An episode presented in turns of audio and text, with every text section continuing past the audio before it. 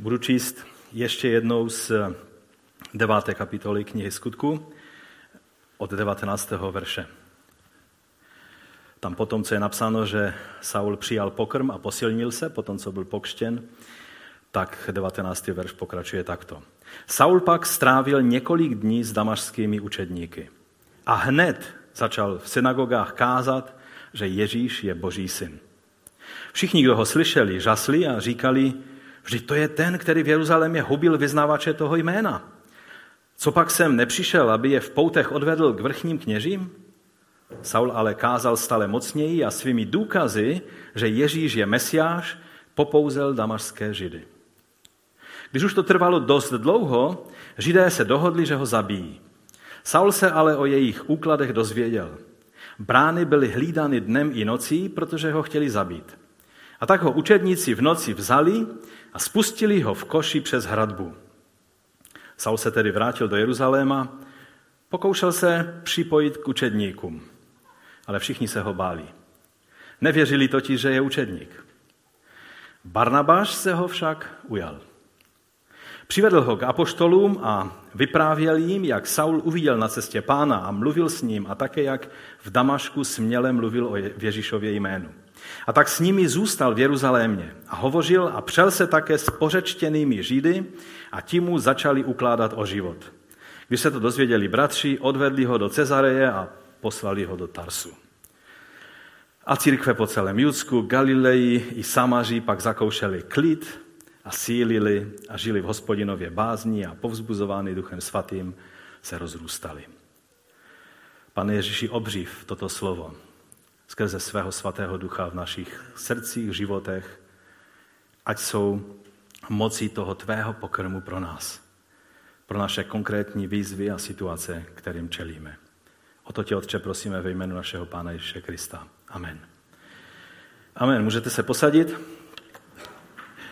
Potřeboval bych jednoho odvážného dobrovolníka, který zároveň je takovým důstojným pánem eh, a který se odváží tady vlést. Vy jste mi tady naskládali všude plno nástrojů, tady moc není prostor, ale nevím, kde to udělat, třeba tady. Kdo je takový důstojný a zároveň odvážný? Laďo, můžu tě pozvat dopředu? Je to důstojný vedoucí, ale věřím, že se na mě neurazí, že ho tady naskládám do toho koše. Zkus, zkus si tady dřepnout do toho koše.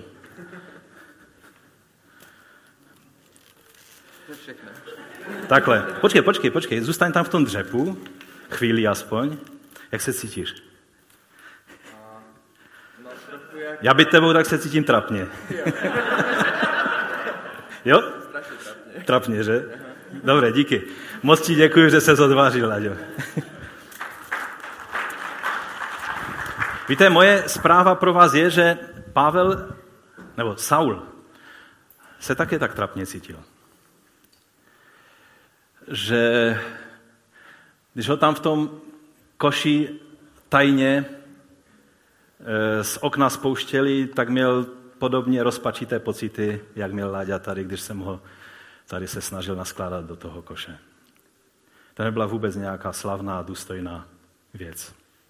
Víte, my si někdy musíme připomenout, že ty věci, které my jsme si tak vytvořili nádhernou symboliku z nich, že byly takové situace právě, no tady dřepní. A to myslíte jako, že do toho mám vlézt? Se možná Saul, ten, ten hrdý Saul. E, možná se ptá, jo, jo, to jiný způsob není, jak tě tady dostat, jinak tě e, zatknou a asi nebudeš dlouho mezi živými. Moje zpráva pro vás dnes je, že být v koši s Ježíšem jako pánem v našem srdci je lepší, než být na trůně výsluní, avšak s Ježíšem jako tvým protivníkem. To je, když si nic jiného nezapamatujete z toho kázání, tak alespoň toto si zapamatujte. Bylo lepší být Mojžíšem v koši uprostřed krokodýlu na řece Nilu, že? ovšem s boží rukou na svém životě, než být zbožňovaným, a to doslova myslím zbožňovaným, poboštěným syn, synem všemocného božského vládce Egypta, faraona a hlavně průšvih byl, když jste byli prvorozeny. Že? Bylo lepší být Davidem na útěku, než Saulem na trůně. Bylo lepší být prorokem Jeremiášem, zavřeným v cisterně, než prorokem prosperity na dvoře hříšného krále. Mohli bychom dlouho pokračovat podobnými příklady z písma a z církevních dějin ještě déle. Jsme stále u oné zvláštní osobnosti, u Šaula Starzu, který zrovna před pár dny prožil zastavení Ježíšem ve svém životě. Setkání, doslovné fyzické setkání s Ježíšem. A to u něj vlastně změnilo absolutně všechno. Byl posléze uzdraven, protože fyzické setkání s Ježíšem oslaveným jeho tělo neuneslo úplně ve zdraví. Byl naplněn duchem svatým a taky pokštěn ve vodě. Bylo to na vyjádření ne toho, že konvertoval z judaismu na jiné náboženství, ale, ale že vyjádřil svoji lojálnost a svoji příslušnost k Mesiáši. To bylo to, co eh, první křesťané vyjadřovali eh, tím, že se nechávali pokštit. No a nás určitě zajímá, ale už jsme to četli, takže už trochu víte, co bylo dál. Jak z toho vlivného autoritářského farizea, člena vlastně farizejské strany, čili nejvlivnějšího směru judaismu, možná byl dokonce i členem Sanhedrinu, jak se z tohoto člověka, velice arrogantního a dá se říct i pyšného, stal neunavný apoštol pohanů, stal se hlavní teolog křesťanství. Když církevní otcové chtěli něco říct, že řekl apoštol Petr nebo Matouš nebo ostatní apoštole, tak ho museli vyjmenovat. Ale v církevních spisech, když je napsané a Ježíš říká a apoštol také říká, když řeknou apoštol také říká, tak je to jasné, že je to ten apoštol Pavel.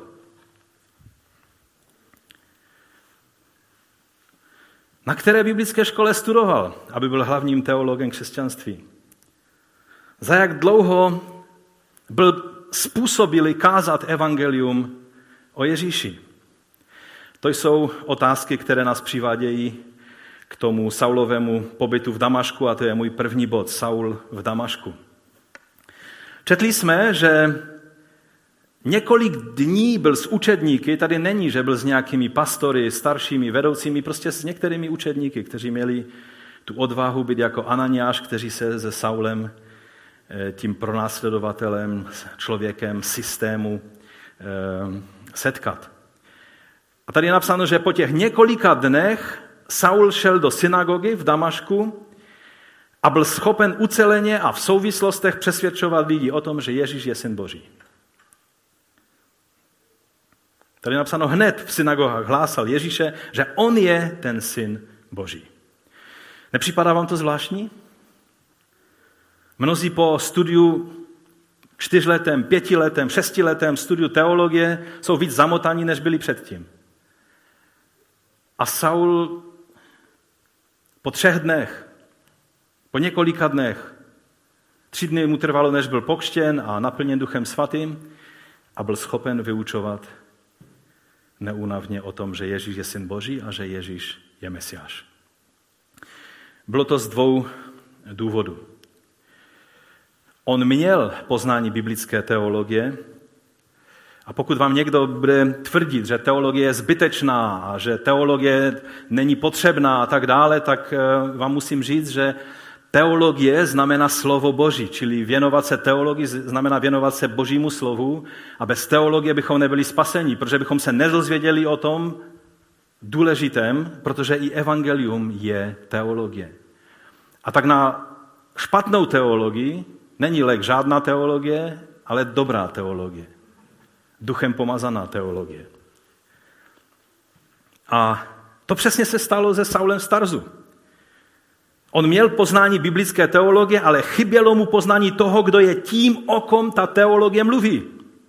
Farizejská cesta a on neopustil farizejskou cestu. Když byl e, před vladařem a byli tam farizeové a saduceové, tak e, Pavel, už jsem tehdy používal spíše své evropské jméno Pavel, tak on řekl, já jsem taky farizej.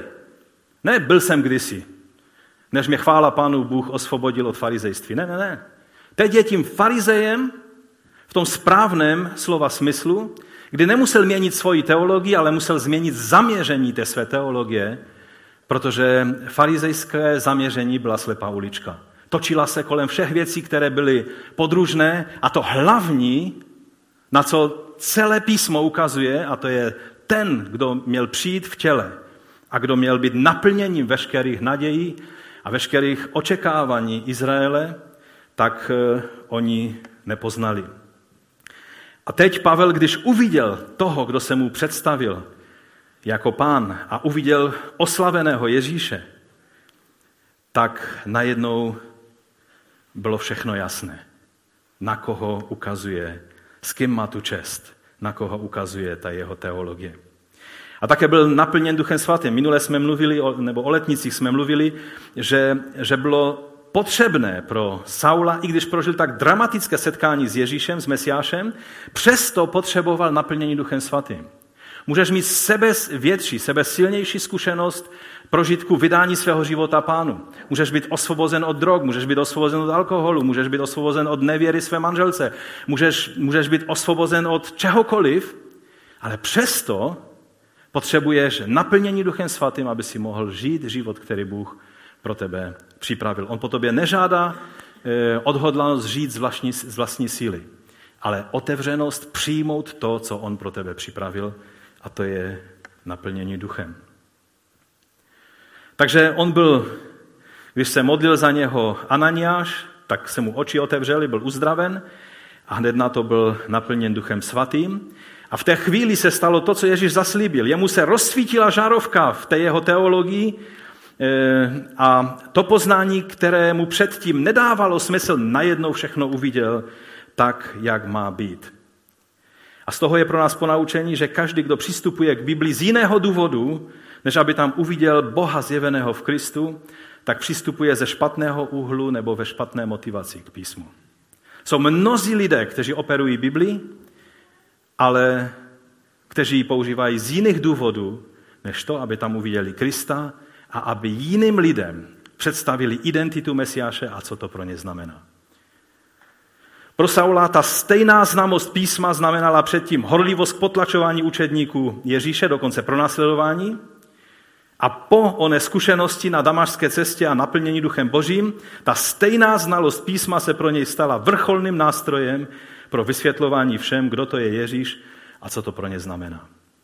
A to je něco, co by nás mělo zorientovat, co by nám mělo ukázat, jaký máme mít přístup k Božímu slovu. Z jakého důvodu otevíráš písmo? Abys naplnil náboženskou povinnost? Abys dokázal, že v některých věcech, třeba v názoru na uprchlíky, na Evropskou unii, na Rusko, na Ukrajinu, eh, že máš pravdu? Tvé otevření písma rozděluje boží lid a ne dělá to, co, k čemu bylo posláno.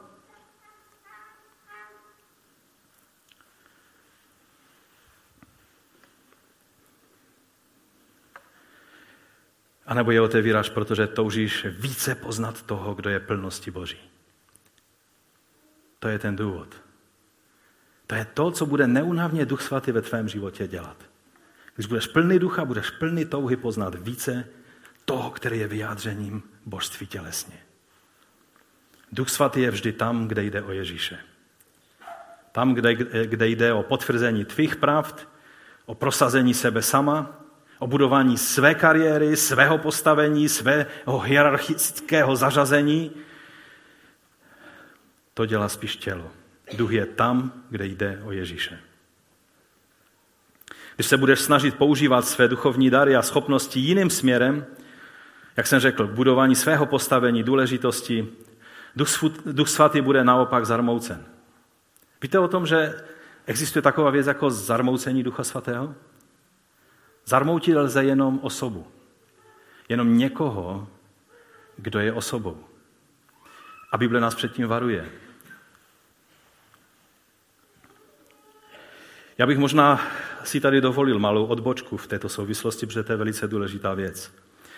Z jedné strany čteme ve skutcích stále znovu a znovu plný ducha svatého, naplněný duchem svatým, plný ducha svatého. To jsou ty věci, po kterých máme toužit, máme, tak jak říká Pavel k Efeským, máme se nechat naplňovat na každý den duchem svatým, nespokojit se s tím, že leta páně 1900 v mém případě 75 eh, jsem byl pokštěn eh, v duchu svatém, naplněn duchem svatým, mám to razítko, můžu to do každé přihlášky všude napsat, obrátil jsem se, byl jsem pokštěn ve vodě, byl jsem pokštěn v duchu svatém, amen, tečka, mám razítko a můžu jít. A mnozí takoví lidé běhají po světě a dělají Bohu ostudu. Že nejedná se o to, jestli jsi něco udělal a tvůj život už není vyjádřením toho, ale jestli jsi plný ducha dnes, tady na tomto místě. A Ducha Svatého takže lze být plný ducha, čili dát mu prostor, dát mu možnost jednat ve svém životě, anebo lze ducha, oheň ducha uhašovat, anebo lze dokonce ducha zarmucovat. Pavel ve svém listu efeským křesťanům to říká, z vašich úst ať nevychází žádné špatné slovo, nebo jen takové, které je dobré a potřebné k budování aby dalo milost těm, kdo je slyší. A nezarmucujte ducha svatého božího. Jím jste byli zapečetěni. My jsme duchem božím zapečetění pro den Ježíšova příchodu a zároveň mu to neusnadňujeme, aby byl v naší přítomnosti, ale, to, ale ho zarmucujeme svým jednáním, svými slovy, svou nevírou. Všechna hořkost, tady je napsáno, jste zapečetní ke dní vykoupení. Všechna hořkost, zuživost, hněv, křík, rouhání, ať jsou od vás odňaty zároveň ze vší špatnosti. Buďte k sobě navzájem laskaví, milosrdní a odpouštějte si navzájem, jako i Bůh Kristu odpustil vám. Lze zarmucovat Ducha Svatého Božího. Zarmucovat ducha můžeme tím, když nejednáme v souladu s charakterem Kristovým. Protože plnost ducha, o kterém mluví, nebo chodit duchem, o kterém mluví ke Galackým Pavel, to znamená, že se Kristův charakter ve mně bude projevovat, jehož jedním slovem vyjádření je, že je to láska agape. A pak jsou ty další charakteristiky téhož ovoce. A když nejednáme v souladu s charakterem Kristovým, což je i charakter ducha. Pamatujme, že je to stále tentýž Bůh. Není jiný charakter Krista a jiný, a jiný ducha. Je to tentýž, tentýž charakter. Nebo nedáváme správnou pozornost tomu, jeho život a vládu Duch Svatý přišel do našeho života uplatnit, to je Ježíše Mesiáše. Pokud, pokud eh, se v té plnosti ducha začneme věnovat jiným věcem, dokazováním své duchovnosti, svého vyššího postavení, své, své, své většího nějakého poznání nebo cokoliv, čím se budu chlubit a soustředovat pozornost na sebe, a ne na toho, na kterého Duch Svatý chce neunavně ukazovat, pak ho zarmucujeme. Protože Duch Svatý nebude ani ukazovat na sebe sama. Ježíš ukazoval na Otce a Duch Svatý, když Ježíš je na nebesích, ukazuje, eh, teda Duch Svatý ukazuje, když je na nebesích eh, Ježíš na Ježíše. Protože takhle, takhle to je a o tom jsme už také minule mluvili. V tom zarmucování ducha se jedná především o náš osobní postoj. Ale pak je další problém je uhašování ducha, a to znamená potlačovat nebo nedávat prostor aktivitě Ducha Svatého. A tady se jedná spíše o společenství Božího lidu.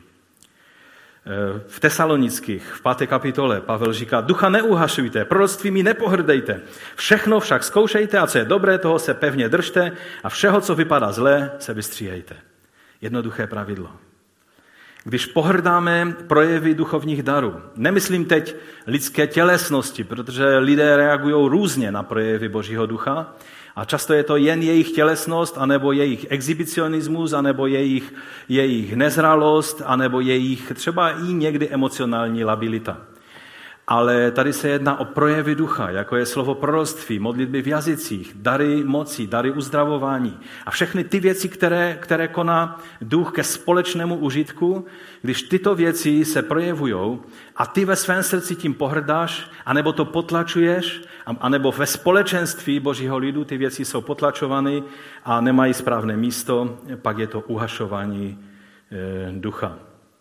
A to se týká spíše celého společenství, více než jednotlivého člověka. Když se mezi námi projevuje nejednotnost, povyšování, jiné tělesné sobecké projevy, které jsou vydávány za působení ducha, tehdy eh, oheň ducha uhasína. Když dáváme prostor tělesným ambicím, vášním a nepůsobení ducha svatého. Být naplněn duchem svatým a úspěšně kázat o Ježíši jako o božím synu, ale neznamená, že nebudeme slabí a někdy, že nebudeme muset být i na útěku před problémy. A o tom je ten další bod, ten hlavní bod, a to je můj druhý bod dneska, a možná už i poslední, protože čas je pryč. Eh, Saul v koši. Eh, ano, tak jak Láďa se cítil, zvláštně, minimálně a kdyby tady byli cizí lidé, lidé, na kterých Hlaďovi záleží, aby se cítil ještě více trapně. On spolehá na to, že my jsme to nějak tak eh, chápali, že on se do toho nedostal vlastním přičiněním. A ta celá otázka, je, která je naznačena v 23. verši až v 25 tak je velice významná a je to velice významný biblický princip, kterého se to týká. Týká se našeho života v Kristu a naší služby. Ehm, tady je napsáno, že prostě velice úspěšně začal, eh, začal Saul kázat ehm, o Ježíši jako mesiáši, No a způsobilo to, že byli lidé, eh, Lukáš tady říká, že židé, ale Pavel sám ve svém svědectví, myslím, že to píše ke Galackým, tak říká, že to byli i eh, lidé krále Areta, eh, Areta nebo Aretase, nabatejského krále. A, a tak jediná, jediný způsob, jak ho zachránit, bylo, že ho museli v té ponižující podobě takhle v koši vynést z města. Každý si vzpomínáme, co vynášíme v koších z domu, že? Čili eh, určitě být vynesen eh, košem z města není nějaká velice honosná pozice. Možná když potom později už Pavel byl starý a byl v Římě a měl určitou svobodu eh, se setkávat, tak možná přišli nějací natření mladí misionáři za Pavlem, tímto nejslavnějším a nej, nej, nejmocnějším misionářem Ježíše Krista který dobyval svět pro Ježíše a zeptali se ho, jak si Pavle začal svoji skvělou misijní službu? Jak to bylo na začátku? Řekni nám něco o tom. Že oni neměli tu výhodu, že drželi Biblii a skutky apoštolské si mohli takhle číst, že? No a Pavel jim začal vyprávět, no tak eh, bylo to tak nějak, že jsem byl spuštěn v koši a byl jsem na útěku před skupinou horlivých židů a k ním se ještě přidali Aretasovi služebníci a tak jsem byl rád, že jsem vyváznul. A počkej, počkej, Pavle, řekni nám o těch všech mocných věcech. No, jako jo, tak jsem vysel na tom provazu v tom koši a byl jsem rád, že jsem vyváznul. Jsou kazatele, kteří kážou mohutná kázání na téma koše, kdy provaz to je, to je něco, co nás drží, jako boží moc, která nás drží ve službě a ten koš a ty ruce, to jsou ti pomocníci, které nám Bůh Jako při vší úctě, je lepší se na to podívat tak, jak to je. Prostě Pavel vysící v koši, trapně, ze zdí a byl rád, že ho zrovna neuviděli, že by ho tam přímo v tom koši možná utloukli. A je dobré si z toho vyvodit závěry, co nám tím Bůh chce říct, než to nějak zduchovňovat a dělat veliké, veliké eh, prostě obrazy alegorické na, tento, na toto téma.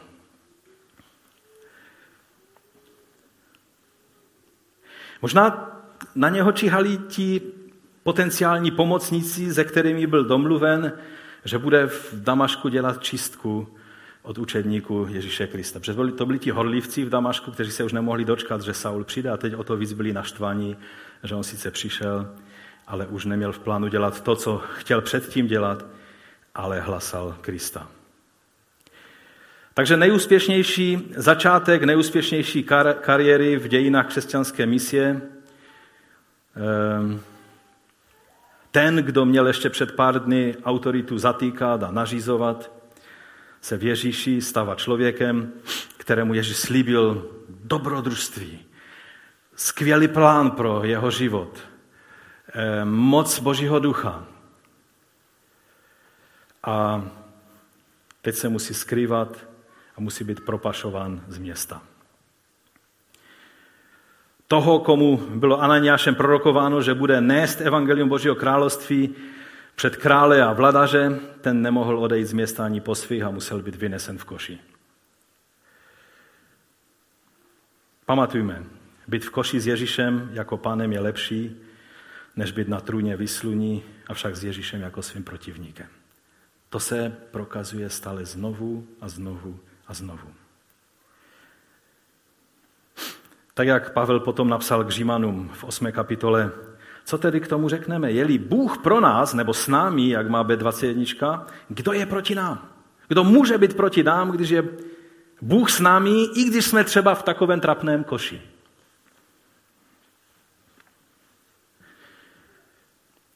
Je velmi známý výrok od Apoštola Pavla, který si každý tak trochu vysvětlujeme po svém. A to je napsáno v druhém listu korinským v 11. kapitole, kde Pavel popisuje všechny útrapy, má procházel ve službě pro Krista. A to není moc příjemný seznam.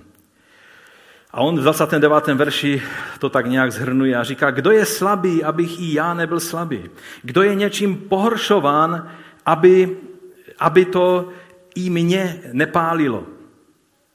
Mám-li se chlubit, poslouchejte teď, mám-li se chlubit, budu se chlubit tím, v čem jsem slab. Bůh a Otec Pána Ježíše, který je požehnaný na věky, ví, že nelžu. Kdyby náhodou si myslel, že to je jenom slogan, který Pavel používal. Budu se chlubit tím, v čem jsem sláb. A teď, se, teď je to důležité, že my to si dáváme do různých kontextů, do mnohých kontextů. Už jsem slyšel dokonce kázání, kdy, kdy tou slabostí Pavlovou jeden kazatel nazval, že to bylo prostě konstatování, že stále jsme hříšní a tudíž, že že nám budou odpuštěny nejenom ty minulé hříchy, ty hříchy, co páchám dnes, ale i ty hříchy, co budu páchat zítra. Tak vám chci říct, že to, s čím to Pavel dal do kontextu, tak pokračuje hned na to. Bůh a Otec Pána Ježíše, který je požehnaný na věky, ví, že nelžu. V Damašku místodržitel krále Arety hlídal město, aby se mě zmocnil, ale byl jsem v koši spuštěn oknem ve zdi a unikl jsem jeho rukám. Rozumíte, on tu svoji slabost, kterou se chlubí, dává do přímé eh, úměry nebo, nebo spojuje s touhle zkušeností, kterou určitě Pavel až do smrti nezapomněl. Takhle vyset na provaze v koši, to se nezapomíná. Jsou některé věci, které dneska nemám na to čas, ale kdybych vám vyprávěl, co jsem zažil ve službě na různých místech, eh, na různých místech světa, tak to jsou věci, které eh, možná budeme vyprávět vnukům, ale nejsou to ty nejpříjemnější zážitky. A, a přitom nás někdy Bůh do těchto situací uvede. Jenom proto, abychom si uvědomili, že jsme absolutně obyčejní lidé, kteří bez Boží pomoci jsme prostě nuly. Nimandi. Jsme nicky. Já vím, že to není moc populární a jestli odejdete a zeptal se vás někdo z jiného sboru, tak co vám dneska pastor říkal? No, že jsem nicka, že jsem niemand, že jsem nula. Prosím, řekněte i ten kontext k tomu, prosím, jo? Ne, nejenom tu jednu věc. Jsme obyčejní lidé. Dokonce Pavel dále pokračuje eh, o tom, že abych se mimořádnosti zjevení nepovyšoval, mi byl dán do těla trn. To je v pokračování toho kontextu. Tam to je hned jenom kapitoly tehdy nebyly, takže Pavel prostě pokračoval ve psání té 12. kapitola od 7. verše. Satanův anděl, aby mě poličkoval a já se nepovyšoval. A teď pokračuje dál. Kvůli tomu jsem třikrát prosil pána, aby to ode mě odešlo, ale on mi řekl, stačí ti má milost. Pavel zapasil v duchovním boji za to, aby byl osvobozen od tohoto ostnu, který, který mu komplikoval život. A pan mu řekl, dost máš na mé milosti. Věděli jste, že Pavel eh, tuto slabost, kterou se chlubil, dával do souvislosti s touhle docela trapnou situací v tom koši?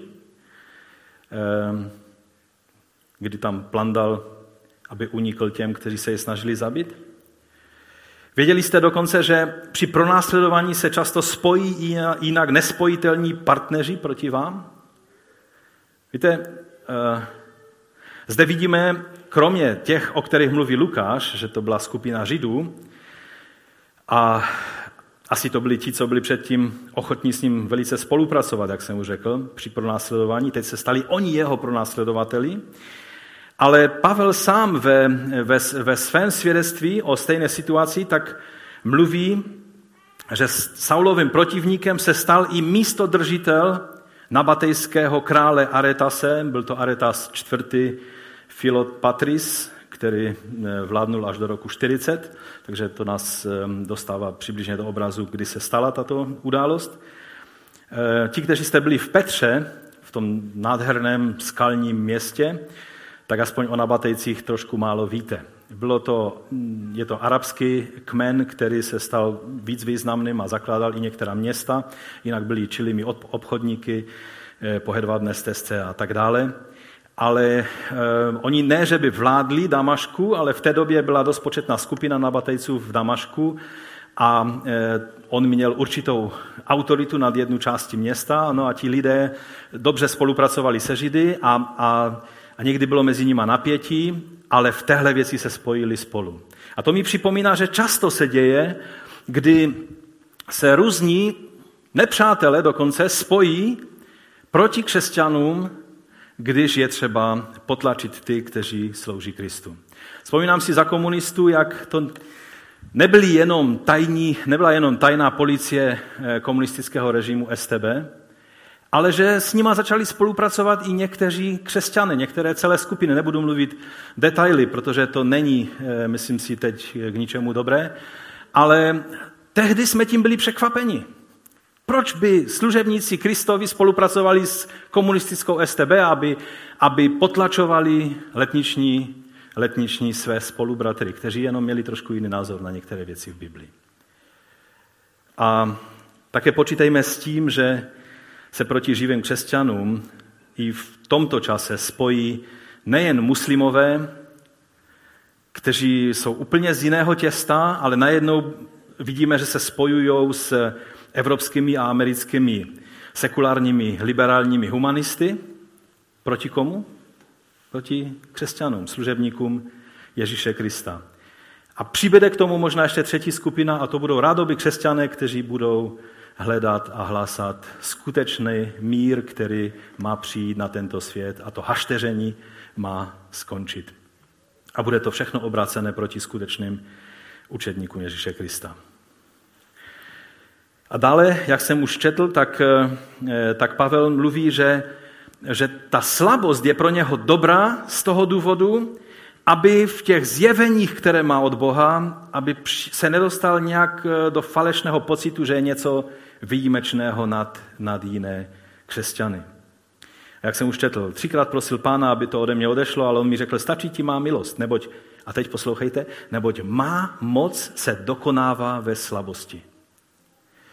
Boží sláva se dokonává v takových koších někdy. Nebo v kříži, který tady zrovna dneska nemáme. To je vrcholné vyjádření. Když následujeme krále, jehož trůn je kříž a jehož koruna je koruna trnová, pak nesmíme být překvapení, že někdy se nalezneme v koši na útěku. Je to normální, je to Není to neúspěch, není to, že selhali boží plány, že se zhroutil plán. Naopak, boží plány jdou perfektně a veselé ku předu. Pavel z toho dělá takovýto závěr. Poslouchejte. Velmi rád se tedy budu chlubit.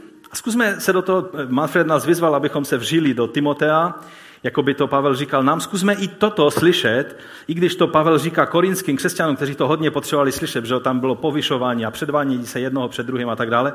Ale zkuste teď, eh, abychom to uslyšeli. Velmi rád se tedy budu chlubit spíše svými slabostmi, aby na mě spočinula moc Kristova, Proto mám zálibu ve slabostech, říká Pavel. V zlém zacházení, v tísních, v pronásledováních, úzkostech pro Krista, či v takových koších. Neboť, když jsem slabý, tehdy jsem mocný. To je tajemství království. To je princip, který potřebujeme pochopit, přijmout a radovat se z toho, tak jako apoštol Pavel. Toto je přístup božího služebníka, kdo pochopil, o čem to je. Nebyl jenom takovým pasivním přijímačem osudu. On zápasil. On se modlil, on třikrát prosil pána, ať ho osvobodí. To není tak, že každá věc, která na nás přijde, tak ať se děje vůle Boží, nemůžu se ani za to modlit, protože co když je to Boží vůle? Právě v tom, když hledáš Boží tvář, Bůh může ti říct věci, ze kterých se pak budeš moci radovat, i když zůstaneš třeba s tím ostnem. A já vím, že byste teď chtěli, abych vám řekl, a ten osten to bylo to a to a to, že všichni křesťané to po celém světě řeší už 2000 let. Ale my musíme přiznat, nevíme, co to bylo. Takže jenom, abyste neměli dohady a ušetřili si u oběda diskuze na to téma. Možná to na je tak necháno, abychom si tam mohli dát cokoliv, co je takovým setrvalým problémem. Určitě to není hřích, protože ve středověku se e, učilo, že, že to bylo sexuální pokušení u Pavla, že měl tak silné, že to byl ten osten. To nikde z kontextu nejde vyčíst, jo? Ale, ale bylo to něco, co mu stěžovalo život i službu. A co mu připomínalo, si jenom slabý člověk, i když moc Boží se v tobě projevuje. A Pavel byl ochoten všechno ztratit a zkomplikovat si život, být v problémech slabý, strádající, v koši, s ostnem v těle, jen aby získal Krista. Hodnotu Krista, pokud nepochopíme, tak ne, nepřijmeme, nevstoupíme, neuvidíme království. Znovu zrození znamená, že se narodíme do Božího království, kdy uvidíme toho, kdo je tím, který je vyjádřením tohoto království a dovolíme Duchu Svatému, aby tuto jeho vládu v nás uplatnil. Filipským ve třetí kapitole, a tím zakončím a někdy příště budeme mluvit o těch dalších věcech, ve třetí kapitole, a můžeme povstat k modlitbě, k tomu závěrečnému textu, ve třetí kapitole od třetího verše Pavel říká toto. Neboť pravá obřízka jsme my, kteří sloužíme v duchu božím a chlubíme se Kristem Ježíšem a nespoléháme na sebe. Všimáte si toho? Chlubíme se Kristem Ježíšem. Sloužíme v duchu svatém, není to naše zásluha ani síla. Nespoleháme na sebe. Ačkoliv, teď Pavel dělá takové do vysvětlení, já bych mohl spolehat i na sebe. Zdali se někomu jinému, že může spolehat na sebe, já tím víc. Obřezan osmého dne z rodu izraelského z kmene Benjaminova, Hebrej z Hebrejů, jde o zákon farizeus, jde o horlivost pronásledovatel církve, jde o spravedlnost, která je v zákoně, byl jsem bez úhony. Ale cokoliv mi bylo ziskem, to jsem pro Krista uznal za ztrátu. Pro Krista. Nejde o to uznat věci za ztrátu. Jde o to pro Krista nemít žádnou věc, která by byla hodnotou, na kterou bych vteřinu se pozastavil, pokud jde o Krista. A opravdu také pokládám všechno za ztrátu pro nesmírnou vzácnost poznání Krista Ježíše svého pána. Tohle mluví tento apoštol. Pro něho jsem se všeho zřekl. Pokládám to za odpad. Tam je ještě horší slovo, ale přeložili to jako, jako odpad. Abych získal Krista. Proč? Abych získal Krista. A byl nalezen v něm. Nemá je svou spravedlnost, která je ze zákona, ale tu, která je z víry v Krista. Tu spravedlnost, která je z Boha na základě víry a abych poznal jej, čili Krista, a moc jeho vzkříšení i účast na jeho utrpeních. Tyhle koše jsou účasti na utrpeních Kristových. To nám připomíná, kým je náš pán. A tak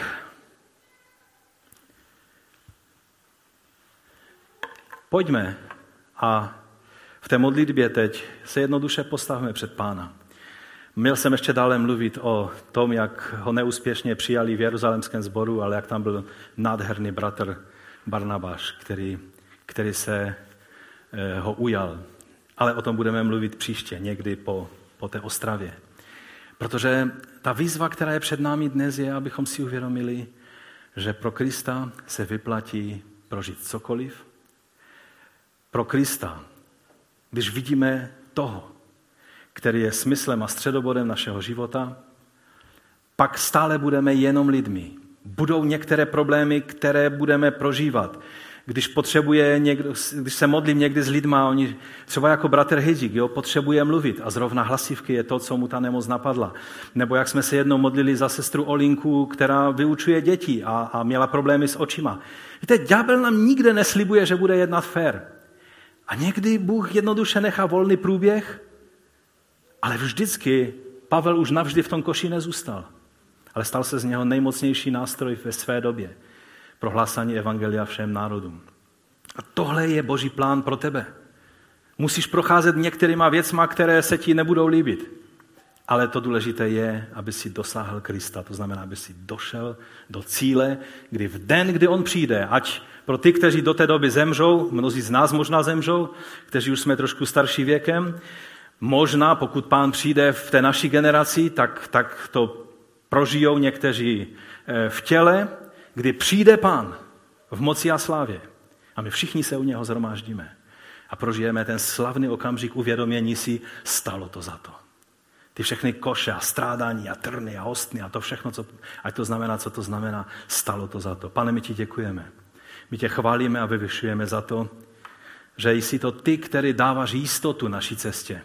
Že jsi to ty, který si dokonce slíbil Pavlovi, kolik bude muset vytrpět pro tebe, ale, ale Pavel určitě teď celou dobu si říká, stalo to za to. A já se těším, když budeme s ním někdy v tvém království, že bude, nám bude moci říct i ty příběhy, které nejsou Lukášem zaznamenány. My tě chválíme a vyvyšujeme za to, že ty jsi ten, který i v těch našich slabostech se můžeš oslavit.